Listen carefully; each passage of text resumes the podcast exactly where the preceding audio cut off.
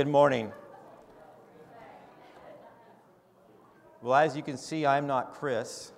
I thought he was going to be gone this morning, but he's here. I'm a slightly shorter, more dispensationally minded version. It's good to see you guys here. Good to be here with you guys. Would you please turn in your Bibles to Psalm 100?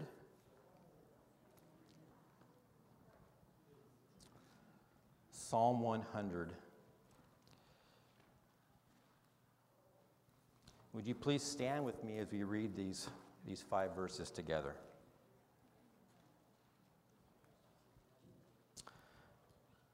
Psalm 100, a psalm of thanksgiving. Make a joyful shout to the Lord, all you lands. Serve the Lord with gladness. Come before his presence with singing. Know that the Lord, He is God. It is He who has made us and not we ourselves. We are His people and the sheep of His pasture. Enter into His gates with thanksgiving and into His courts with praise. Be thankful to Him and bless His name. For the Lord is good, His mercy is everlasting, and His truth endures to all generations. Let's pray. Heavenly Father, I just thank you, Lord God, that we can come together as believers in your Son around your word, that we can trust your word, that we can rest upon your word, uh, that in turbulent times your word is a strong foundation, a sure foundation. Lord, I ask that you'd fill me with your spirit. I ask, Lord God, that you, Father, would speak through me, that you prepare ears and hearts, Lord, for what you want to say. Uh, may I decrease and may Christ be glorified this morning, Father. We want to thank you, God, for all that you do for us. You are a wonderful, wonderful Father. And we love you, Lord. In Jesus' name, amen. Be seated. So, this Thursday is a big day, Thanksgiving.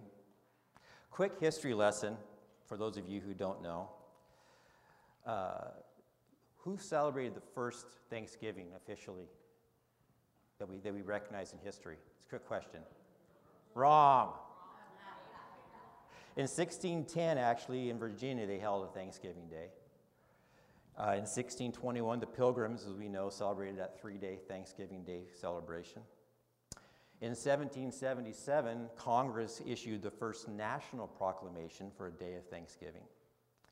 The first Thanksgiving day, observed in what is the United States was in 1789 on November 26th uh, under President Washington.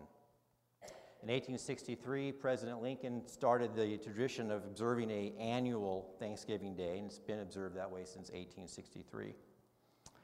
Uh, it's altogether good and fitting that we as a nation, uh, that we in the United States offer thanks to the God of Abraham, Isaac, and Jacob for how he's blessed this country. Troubles, trouble as we are, it's good that we pause as a country to thank the one and true God for how he's blessed us, for how he shed his grace on us. And I would hope that all of us would take uh, Thanksgiving Day, that day, to offer a special thanks to the triune God for all he has done for our nation in its past and even presently. And I might add, it might not be a bad idea for us to offer up prayers of repentance uh, for the sin that has so gripped our nation and for our complacency as believers that has allowed this gross wickedness to flood our country, and for our participation as Christians in the sin and immorality that we see around us, our compromises. This message is not about you repenting. I'm done with that. Although you might want to repent when we're done, I don't know. It's not about the United States or the American people.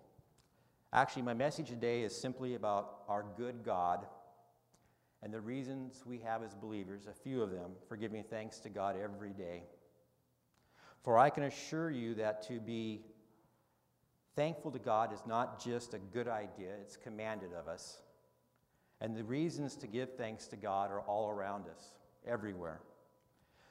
Turn, if you will, to keep your finger in Psalm. We're coming back here. Turn 1 Thessalonians chapter 5. well-known passage, 1 Thessalonians chapter 5, starting in verse 16.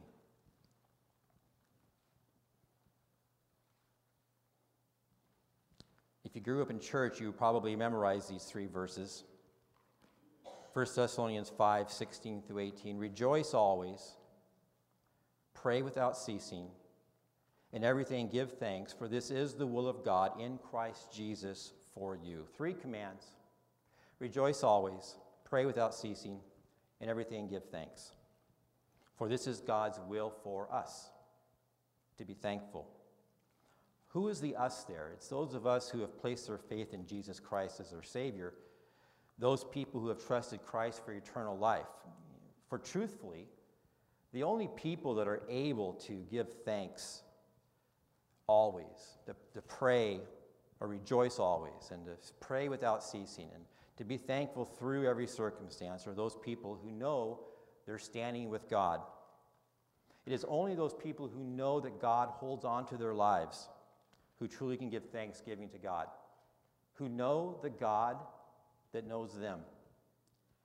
To be able to give thanks to God in the good times and the bad, in sickness and in health, poverty, abundance, in freedom and in captivity.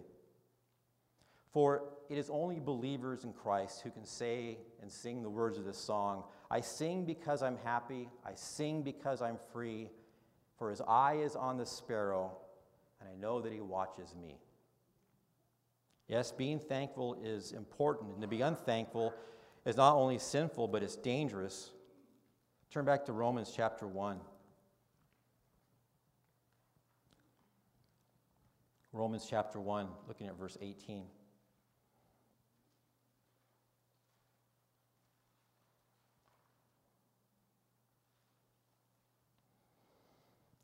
For the wrath of God is revealed from heaven against all ungodliness and unrighteousness of men who suppress the truth in unrighteousness, because what may be known of God is manifest in them.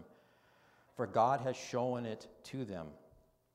For since the creation of the world, his invisible attributes are clearly seen, being understood by the things that are made, even his eternal power and Godhead, so that they are without excuse. Uh, Jerry Benjamin, who was here not too long ago, he has a little booklet he wrote. It's called What is the First Indication of Turning Away from God? And in that book, he talks about the first indication for Christians of turning away from God, of starting to drift from God, is to stop being thankful, to start murmuring and complaining about things. And truthfully, to murmur and complain is to sin against God because when we murmur and complain, what are we saying? We're saying, God, you can do better than this. Or, God, I know better what I need than you do. It says in those verses that the wrath of God has been revealed from heaven against all ungodliness and unrighteousness. And we say, You bet. That makes sense. Against those who suppress truth and unrighteousness, and you say, You bet, God, get them. Get them. Against mankind who is, is without excuse. And we all say, Amen, God, get those people. Be careful. Be careful, Christian. It's true, these verses are describing unbelievers and their downward trajectory into terrible sin, but there's something we need to take notice of. Look at verse 21. They're without excuse because although they knew God, they did not glorify Him as God, nor were thankful, but became futile in their thoughts, and their foolish hearts were darkened. And this verse says that although that mankind knew God, they did not glorify God. And notice they were not thankful to God. They stopped being thankful. The result was they became futile in their minds and their hearts were darkened. Now, I'm not saying that as believers, if we are unthankful, that you are going to become an atheist. I'm not saying that. I am saying that becoming ungrateful and unthankful is a sure way, absolute sure way to start drifting from God. Hebrews is a great book and has a number of warning passages, and one of the warning passages is to warn us to not drift. And the idea is of a, of a, like a rowboat just slowly drifting from the dock. That how, that's how it happens so much for us as Christians. We, we just start to drift. we just start to drift. And I can assure you that being unthankful is a quick recipe to start drifting. When we grumble and complain and we don't give thanks, we are way more like the world than we are like our Savior. And I am saying that refusing to give thanks in every situation puts us on a path to missing the blessings that God has for us. Refusing to be thankful, not for every situation, in, through every situation. I don't expect you to be thankful when you get that diagnosis. It's hard to be thankful for the pain and suffering we see around us, but we can be thankful through those things. And when we stop being thankful, we're going to miss out on a tremendous blessing that God has for us. A blessing that can only come to the child of God who is truly thankful. Going back to Psalm 100, we don't know who wrote this psalm. We don't know. It's the book of Psalms is divided up into five sections, five books within a book, and this is part of this, the fourth book of Psalms, and it's called a Psalm of Thanksgiving. And this psalm, interestingly enough, is the end of a subset of Psalms, a grouping of Psalms, Psalm 94 through 100.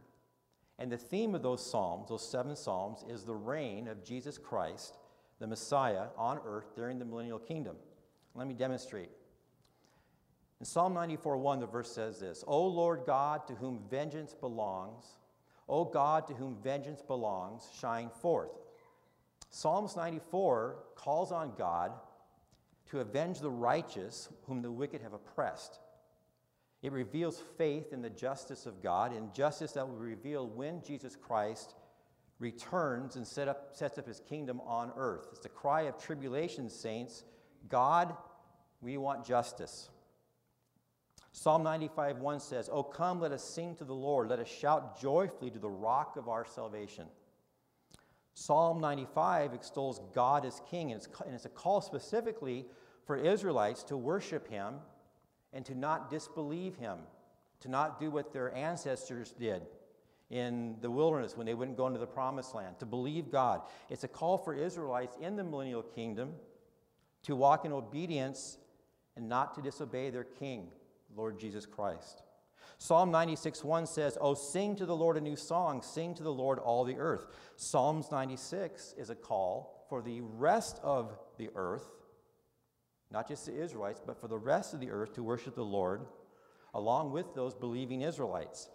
Going into the millennial kingdom, only believing Gentiles will enter that thousand year reign of Christ. There will still be people alive at the end of the seven year tribulation, and only believers will enter into that kingdom. And it's a call, Psalm 96 is a call for uh, those believers, those Gentiles that enter into this kingdom to continue on in obedience to the King, to Jesus. Psalms 97 1 says, The Lord reigns, let the earth rejoice, let the multitude of isles, little islands, be glad. And Psalms 97 continues the theme of Psalm 96, but it expands it to include all the islands of the earth. The idea being is not just the Israelite people, not just the Gentile people, but all of the earth. All the earth, even to the smallest island, should rejoice that the Lord reigns.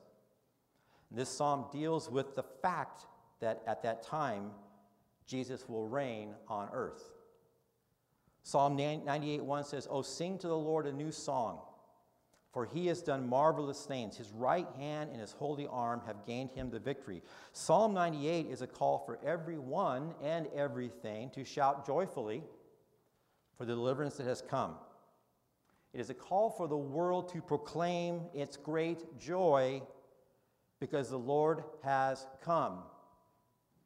This psalm is the theme that inspired Isaac Watts to, to write the song, Joy to the World and we sing at Christmas, which has nothing to do with Christmas. It has to do with the return of Christ to rule the earth. But it's okay to sing it at Christmas too. Psalm 99 1 The Lord reigns, let the peoples tremble. He dwells between the cherubim, let the earth be moved. Psalms 99 deals with the characteristics of the ruling king, of the King of Kings and the Lord of Lords. It has these statements He is great, He is high above everyone and everything, and he is holy. Then it goes on and says, He loves justice, He loves equity, and it repeats a second time, He is holy. And then it goes on, He answers prayers, He is the King who forgives, and He is holy.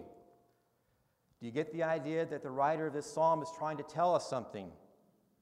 He is holy, holy, holy.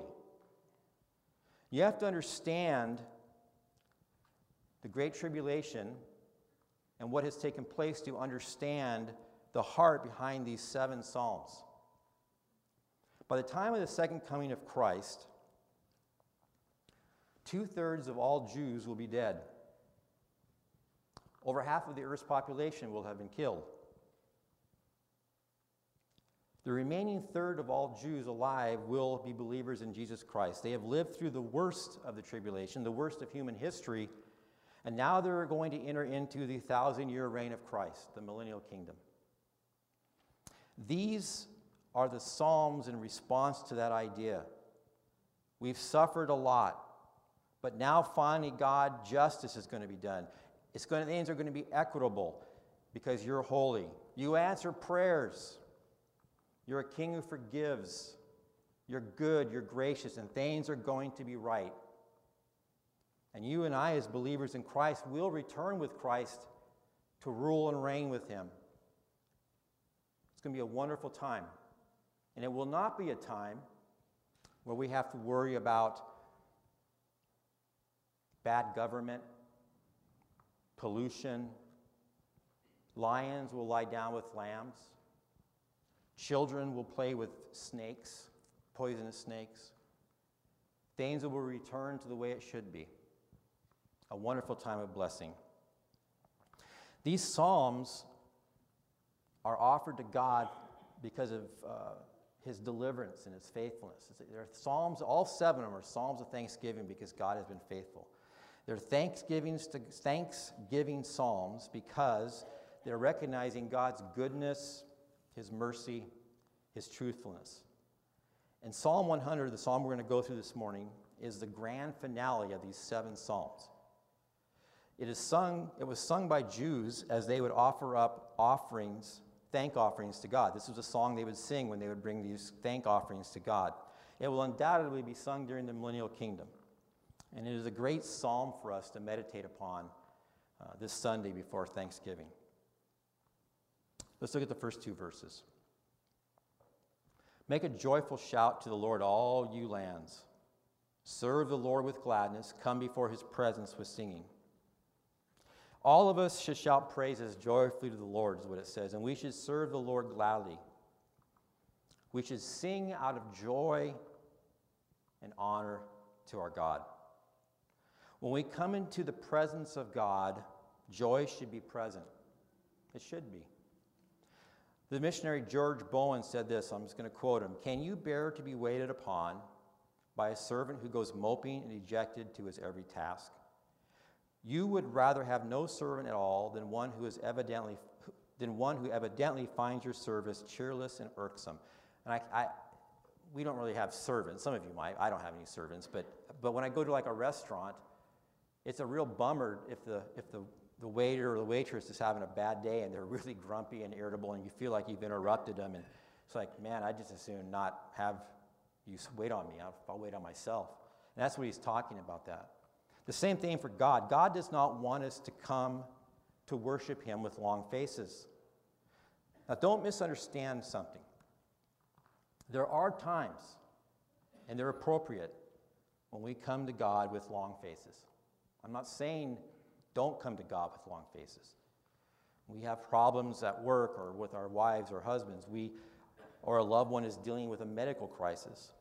Uh, a friend or a family member dies or unexpectedly we are we've given into temptation and sinned and, and we come to the lord and, and we're grieved because of our sin and we, we have long faces. We come before the lord at those times and, and other times burdened with cares and concerns with long faces. And that's fine and good. Don't, don't go to god and put on an act like everything's okay. He's not like when we come to church and i ask how you doing marcus? Fine. Good I'm good. That's my response. I'm good. He, we do that with each other. Don't do that with God. You're, he knows. He knows if you're hurting. You're not going to fool him by saying, Oh, I'm good, I'm good, I'm fine, I'm happy. If, if you're sad, go to him sad. Go to the Lord with a long face and tell him all about it. Tell him all about it. He wants that. But I want to tell you that don't you, you should never mistake that for going in worship. That's going to God and casting your cares upon him. When you're sad and you're doing it, that's, that's good. You should be. But worship involves praise. No praise, no worship. Worship involves praise. Does that mean we can't worship and praise in times of long faces? No, not at all. Of course not. But you will have to make a decision to praise God through those tough times. You're going to have to make a decision. I'm going to trust God. It's this walk of faith. It is the walk of faith, and it is not an easy walk. But the only way you can truly come into God's presence to worship is to come into God's presence with praise and to come into God's presence with joy. And that is to decide to come in by faith. Despite of how you feel. Don't mistake feelings and how you feel for your ability to worship God and praise. You may be sad, but choose to worship God and praise. It's not a feeling thing. When you offer praise to God during those tough times, you're worshiping Him. But understand, worshiping God involves you coming to a point where you're offering praise to Him. God, this, whatever it is, I hate it, and I'm scared, and I don't feel joyful. But God, by faith, I'm going to praise you for what you are going to do. I can't help but think of Job. The Lord has given, the Lord has taken. Blessed be the name of the Lord. I don't know if I could have done that. He just lost 10 children. 10.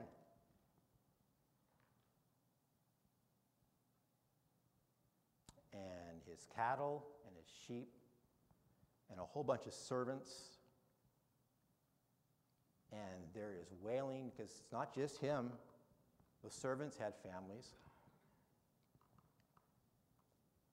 The Lord has given, the Lord has taken away. Blessed be the name of the Lord. He, I guarantee you, he did not, he wasn't jumping around like a crazy person. Praise God, praise Jesus. But by faith, he said those words. He may not even have felt those words. So I hope I'm making it clear to you. You cannot come to God in worship without praise to him. Okay? You can come to God feeling down, but choose to praise him and enter into worship. Does everybody clear on this? Okay, I hope so. Because I'm not saying don't, I want you, please go to God when you're hurting. Pour your heart out to Him. And I mean pour it out to Him. He already knows what's in your heart. But then come back to Him and say, But God, I'm going to praise you.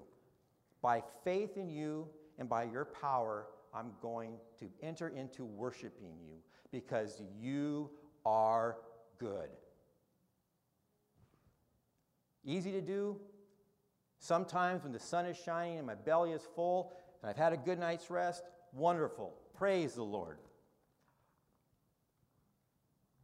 Change those circumstances slightly. The cable's out. There's no coffee in the pantry. And my wife is mad at me again.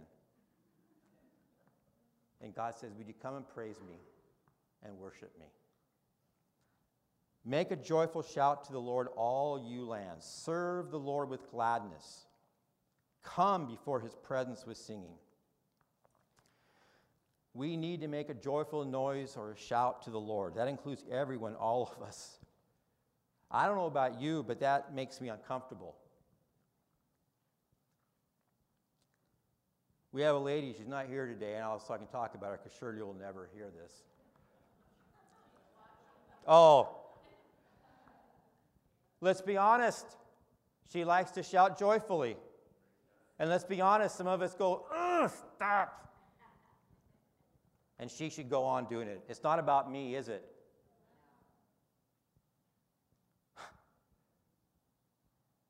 I'm uncomfortable with those kinds of things. Except I find it really interesting that if I go to a rodeo and my friend actually catches two heels on a steer, which is real rare, I can shout joyfully and just go, wow, good job, and just whoop it up. Or if I see a real good catch in a football game or a home run, I mean, I can scream with the best of them. And I imagine you can too. Because, you know, it's, it's what we do. And yet we come to church and somehow we're told to tamper it down. Or we just tamper it down. Now, there are, you know, we're, we are a Baptist, conservative Baptist church. I think we are, maybe not. Are we a conservative Baptist church? We are a Baptist church, nominally. Hallelujah. But I see some closet little charismatics here. I mean, I, you know what? Amen. So let's be honest.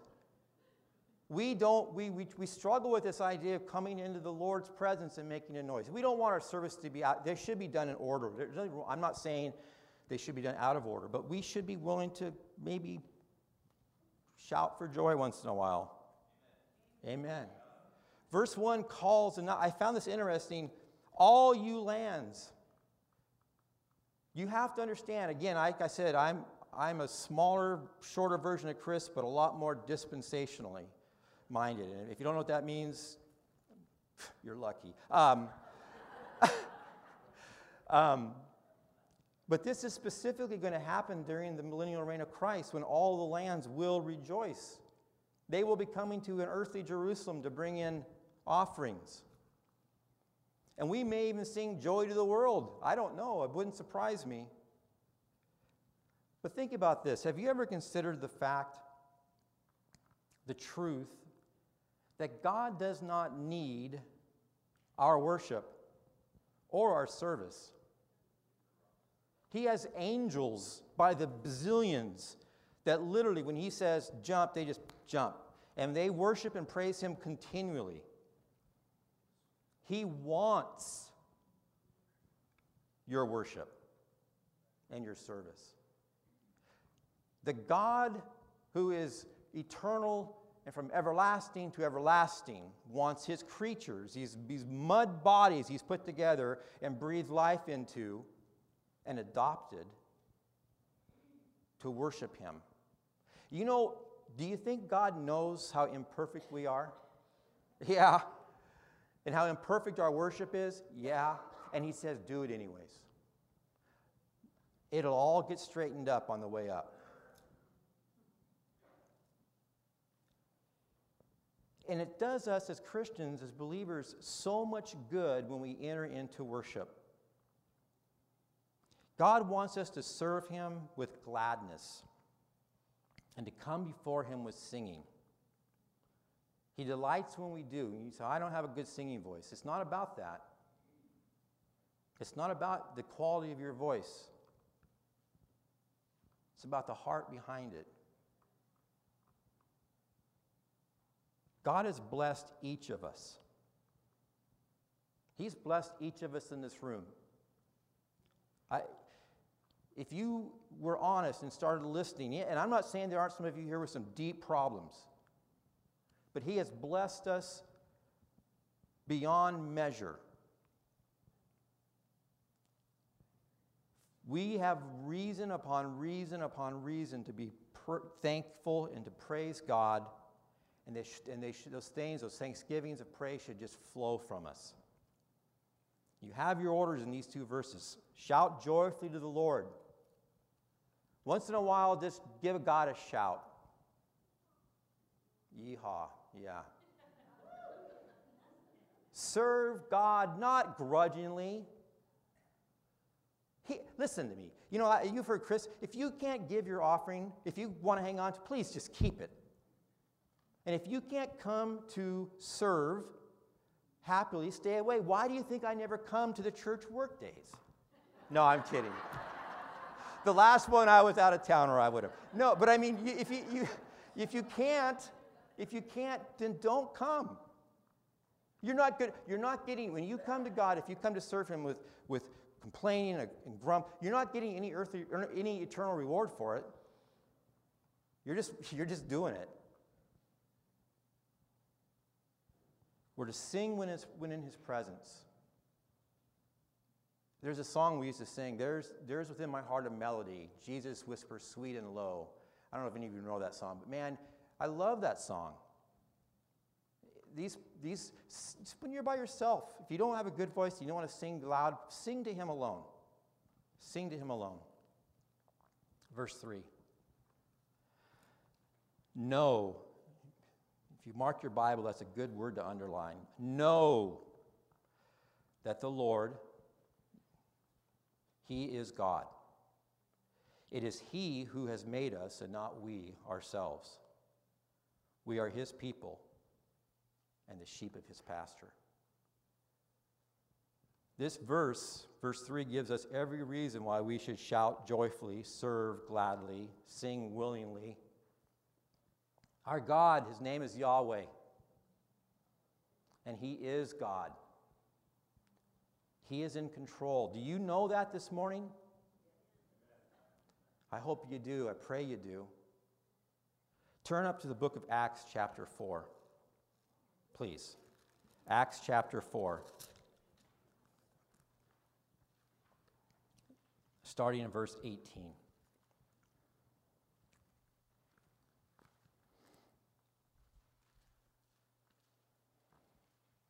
Acts 4, starting in verse 18.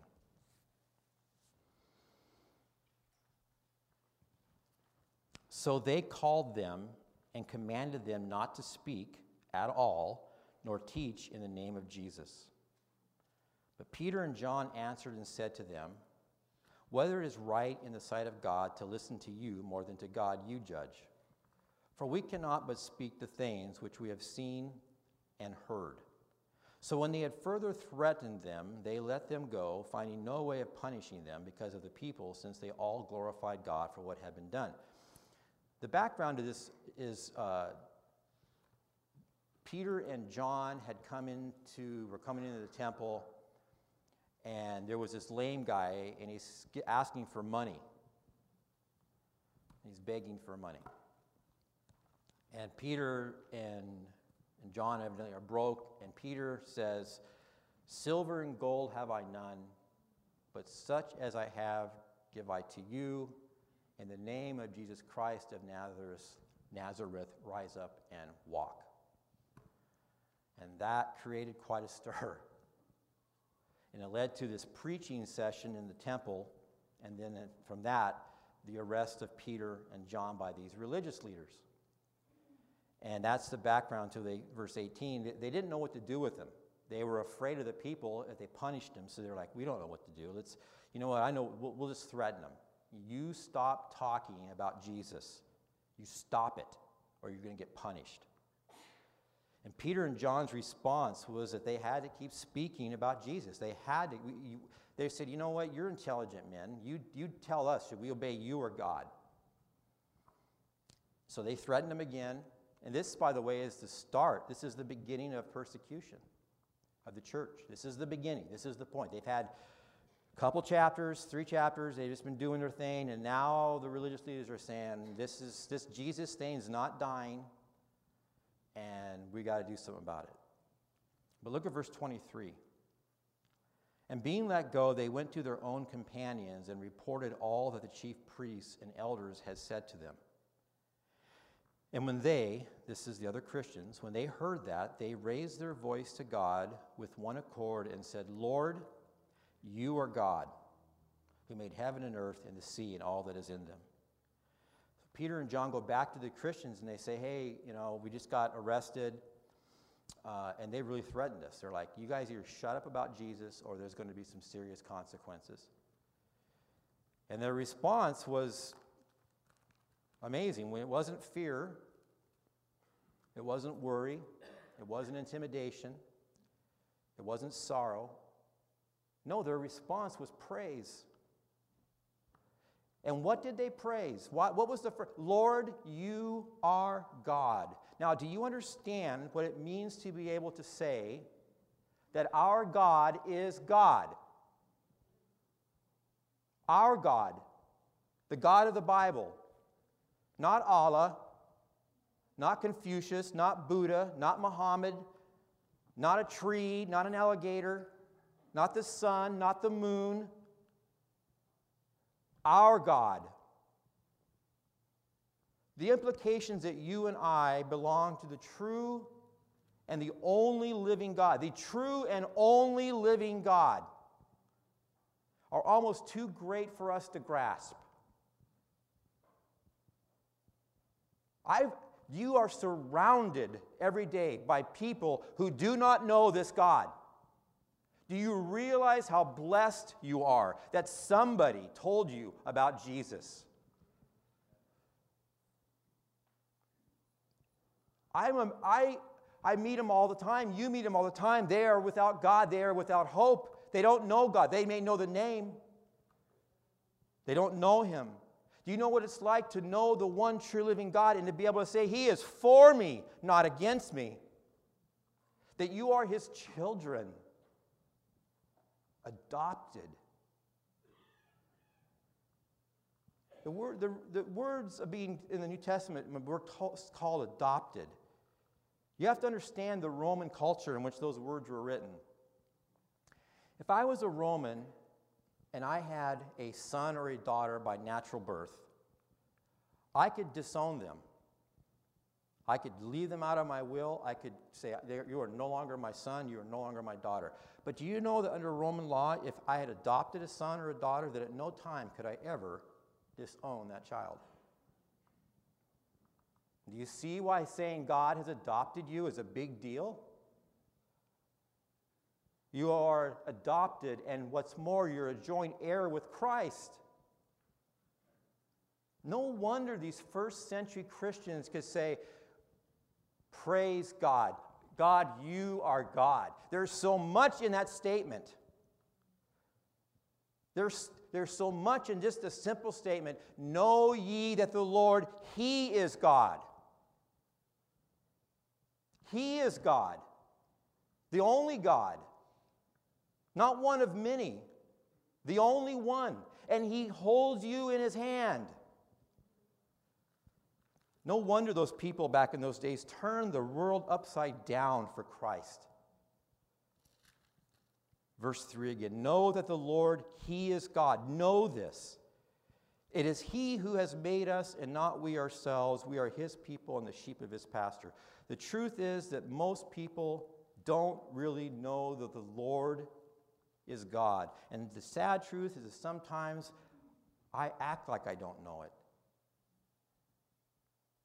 When I disbelieve Him. When we sin, we say, God, I just, you're good and all that, but I just can't trust you. If I don't, if I don't, if I don't compromise in this situation, well, something, something bad, I, I'm scared. I just don't think. He says, No, don't you understand? I am God. Know me as God. Further, it says here, you, you are not a self made man or a self made woman. It is God who created you. You are a creature. I say this to God practically every morning in prayer. I say to the Lord, God, you created me. I am a creature made by you. It, it puts me in my place. I am nothing without God. Any value I have is because God has placed value on me. We are mud, dirt that He formed and breathed into the breath of life. But because of God, we have value. Every life has value because of God. It's God who has given us all we have.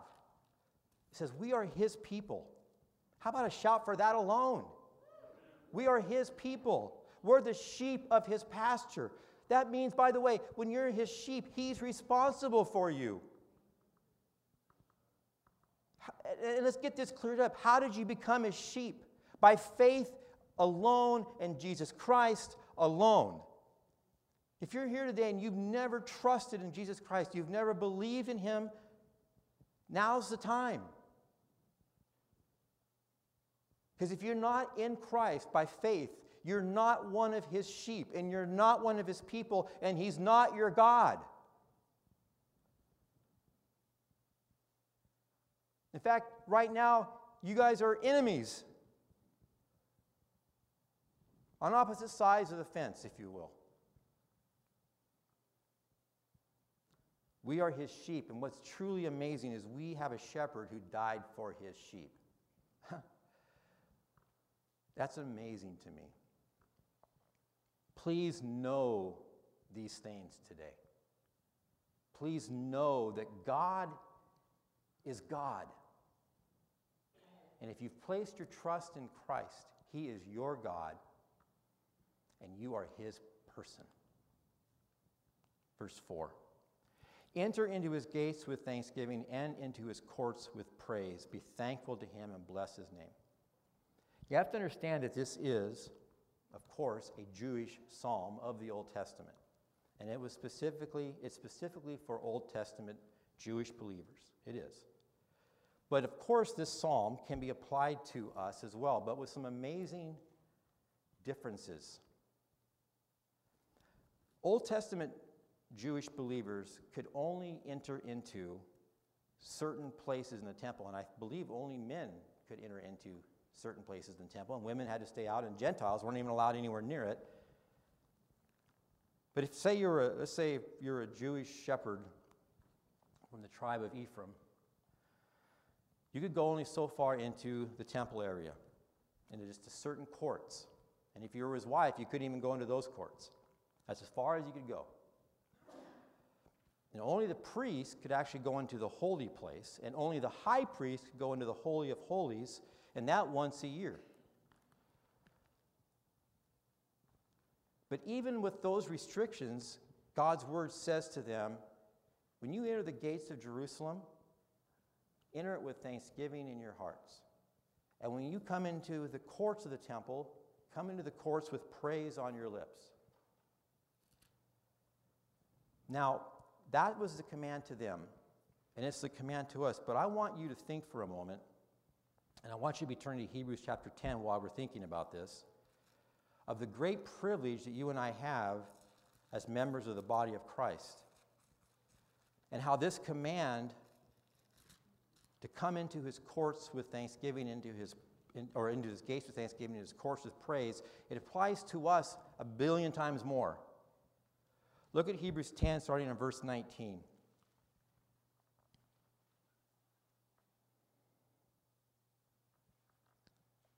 Therefore, brethren, and I don't, have, I don't have time to go into what the therefore is there for, but there's a lot of stuff that he's been saying about our ability because our sins are forgiven and all of that.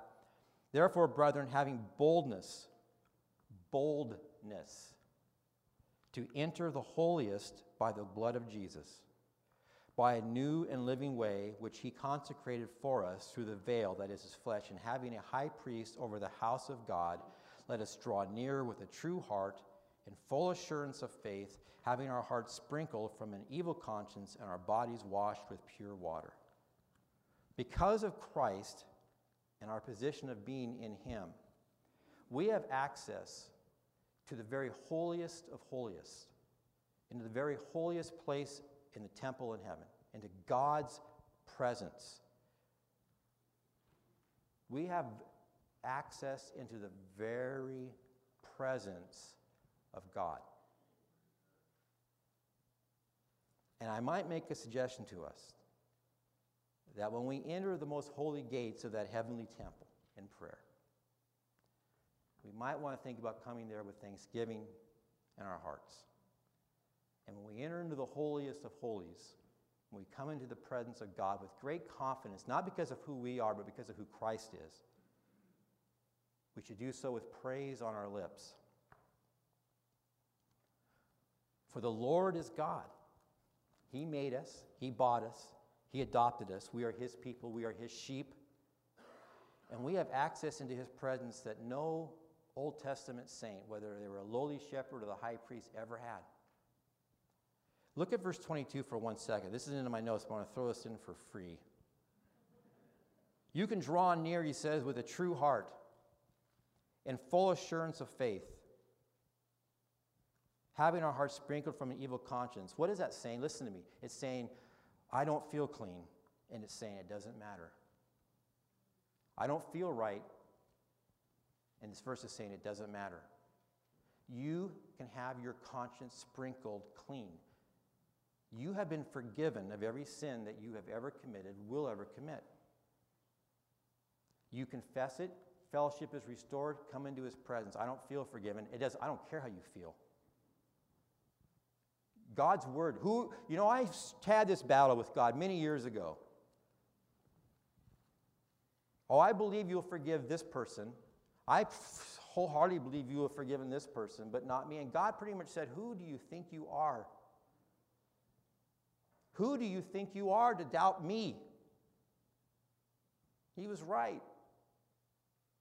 You lay hold of forgiveness by faith. You don't go on your feelings. God's word says, God's word says. You can have your heart sprinkled from a bad conscience. The, the enemy comes along and he just loves to whisper, You have blown it. You have done this now 1,142 times. And even Jesus said you only forgive 70 times 7, 490 times. You're well over that. And I'm being facetious. The point is, the enemy wants to rob you of that joy. Listen to me. Your Heavenly Father, the great picture of our Heavenly Father, is found in the story of the prodigal son, which really should be called the story of what a great dad he had, who's a picture of our Father, who runs to you when you come back to Him. Prone to wander, Lord, I feel it. Prone to leave the God I love. Hmm. He knows, and He still says, You're my sheep, and I'm your Father. Don't listen to the lie of the enemy. You come to me, he says. Come to me with a clean conscience. You're forgiven. You're forgiven. Enter into his gates with thanksgiving and into his courts with praise. Be thankful to him and bless his name. Let's bring this down to us in this room this morning. We all come to Sunday services with different issues and problems, different blessings and different joys. We're, there's, I don't know, 60 of us here, I, I can't count, but there's a few of us here. You know, each one of us has an issue we're working on, dealing with. Each one of us has a blessing. Some of us are really happy, some of us are really sad, some of us are somewhere in between. But no matter where you're at this given Sunday, come into this service into the presence of God with thanksgiving and praise. And you say, I don't feel it, Flint. I don't feel like it. Don't you know what I'm going through? No, probably not. Probably not. Man, there's so much hurt.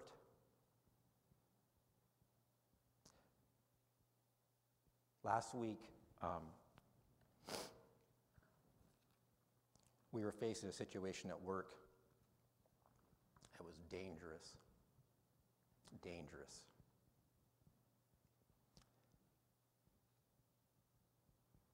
And uh, I was pretty sure we were going to have to do some bad things, shoot some, it was bad. And uh, I took it to the prayer chain. And this guy that the night before had been shooting, they took him into custody without any incident before he got down here where he said he was coming. Yeah. Now, you can say that's a coincidence. No. This guy was not going to be taken alive. He had approved it by escaping from eight officers in another city and shoot, it was, and he was coming here. He'd been here the week before. And we, I just knew. I knew it was going to happen. I'm thinking, can I retire before this guy gets here? and God's people prayed. And God, by His grace, answered. You don't know what I've been through, and I don't know what you've been through. And you may not feel like it. But can I suggest that you give thanks and praise to God, anyways? Our feelings come and go, they just do. They're dependent upon is the coffee the right strength today? I mean, it's just it's crazy, but it's true. But no matter how you feel, God deserves these things from us. That's the point of this whole psalm. It doesn't matter how you and I feel at the moment. The point is, He is God, and He deserves this. So we're told to be thankful to God and to bless His name. And then we get to three amazing reasons to give thanks and to bless His name. In the good times and the bad times, when we're feeling happy or sad. And believe it or not, this was just going to be the opening, and I was going to do a whole sermon on verse 5. And obviously, that's not happening, so don't worry. But let's, let's go to verse 5. I'm not kidding when I said that. I was like, I'm not going to, it's obviously, the Lord, you got something different here. But verse 5 says, here's the reasons to be thankful to him and to bless his name. For the Lord is good. One. Two, his mercy is everlasting. Three, his truth endures to all generations. Like I said, I don't know where you're at. You don't know where I'm at. And I don't know what tomorrow holds. I don't need those. I'm not crying. No, I'm not. I'm t- no, I'm good. I'm no, thank you. Thank you. No, that was nice. I appreciate that. I do need them, but no, don't come back up. Um, I don't know what tomorrow holds for you or for me. There used to be a sports show on. No, thank you, really. There used to be a sports show on. Remember the on I think it was the Wide World of Sports. You may experience the thrill of victory or the agony of defeat. I don't know. I thought that was pretty cute. Then I realized you're old and there's not going to be a lot of people that know what that means. But anyways, we don't know. I don't know what tomorrow holds. I don't know if things are going to work out the way you hope they work out. That's right. But what are the three things we know for sure? We know number one, the Lord is good. It says the Lord is good. There's so much in that statement, but I'll boil it down to this because He's good, He only does good things. Two, His mercy is everlasting. You will never exhaust His mercy for you because His mercy is connected to His love. But God, being rich in mercy because of His great love for you, you'll never exhaust His mercy for you. Never. The only thing that stands between you and fellowship with God right now, if you're out of fellowship, is just saying, God, I'm sorry. Forgive me. Three, His truth endures forever. Not one word spoken of by our God, not one word, not one word will ever be outdated, antiquated, or proved false. And I'll tell you what, in this day and age in which we live, that is something to shout about. Hallelujah, God's word endures. Heaven and earth will pass away. Morals come and go, I, read, I was just, I'm reading a book that was written in 1970, and it's talking about the moral decline. And I'm thinking, boy, oh boy, oh boy. in 1970, those seemed like I was only five, but there was good times compared to some of the things we go through now. But you know what? I don't care. God's word is true, and it never goes out of style, and it's always right. So, in conclusion, this Thanksgiving, when you got family and friends and food and football, and I don't have to tell you guys this, remember all that God has done for you. And then every day, give Him thanks with great joy. For He is good, His mercy is everlasting, His truth endures forever. And one other thing, He loves you so much. Let's pray. Father, thank you so much for your word, for this time, and for these people. I pray, God, that we would truly be thankful for all that you've done and all that you're going to do. That we would trust you, Father, in the good times and the bad, and by faith choose to praise you. In Jesus' name, amen.